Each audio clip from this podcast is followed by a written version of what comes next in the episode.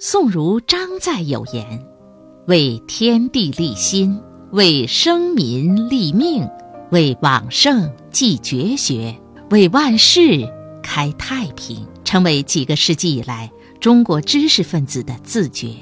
作为一代数学宗师，同时也是哲人之后的邱成桐先生，自然也将修身齐家作为其志业。而这个侨乡子弟。又有着怎样的人生际遇呢？十七岁之前，邱成桐似与数学有点绝缘。五岁时参加小学的招生考试，由于在数学中错用了记号，把五十七看成了七十五，六十九看成了九十六，而与心仪的小学无缘。父亲身为哲学教授。却没有留下太多的逻辑给他。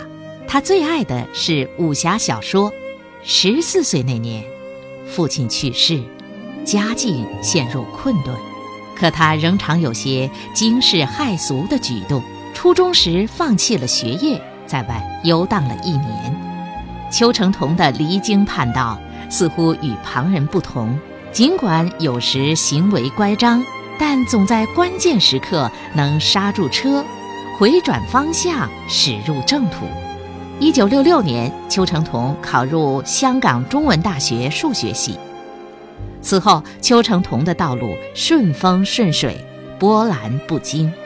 大三那年，转入美国伯克利加州大学，被著名数学家陈省身先生慧眼相中。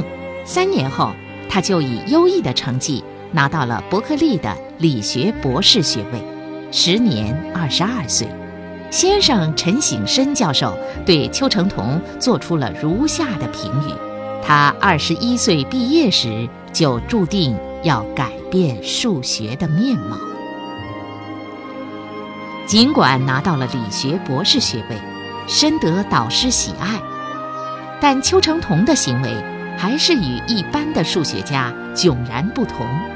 他身上有着浓浓的文人味儿和深深的文学情节，他把做数学研究和文学意境相连，常有奇思妙想。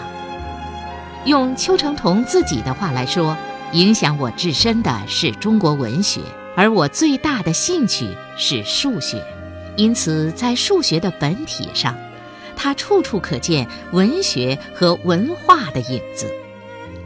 连局外人精若天书的微分几何，邱先生也从中寻找到了文学的韵味。他品评道：“我研究几何结构垂三十年，时而迷惘，时而兴奋，自觉同《诗经》《楚辞》的作者，或晋朝的陶渊明一样，与大自然混为一体，自得其趣。”正是把数学融入自然的画境，邱先生才能奇思不断、创意连连。也无怪乎博士毕业五年，他就攻克了数学世界著名的难题——卡拉比猜想。可国际数学界不会遗忘这位能将数学和自然紧紧相连的大师。一九八三年，三十四岁的邱成桐站上了数学诺贝尔奖。菲尔兹奖的领奖台，邱成桐成为第一个戴上数学王冠的中国人。上善若水，厚德载物，是古代君子的座右铭，也是邱成桐先生人格的写照。尽管摘得了数学领域的王冠，评上了哈佛的终身教授，可邱成桐并没有停下脚步，他的重心。逐渐放到讲业后学、传道授业上。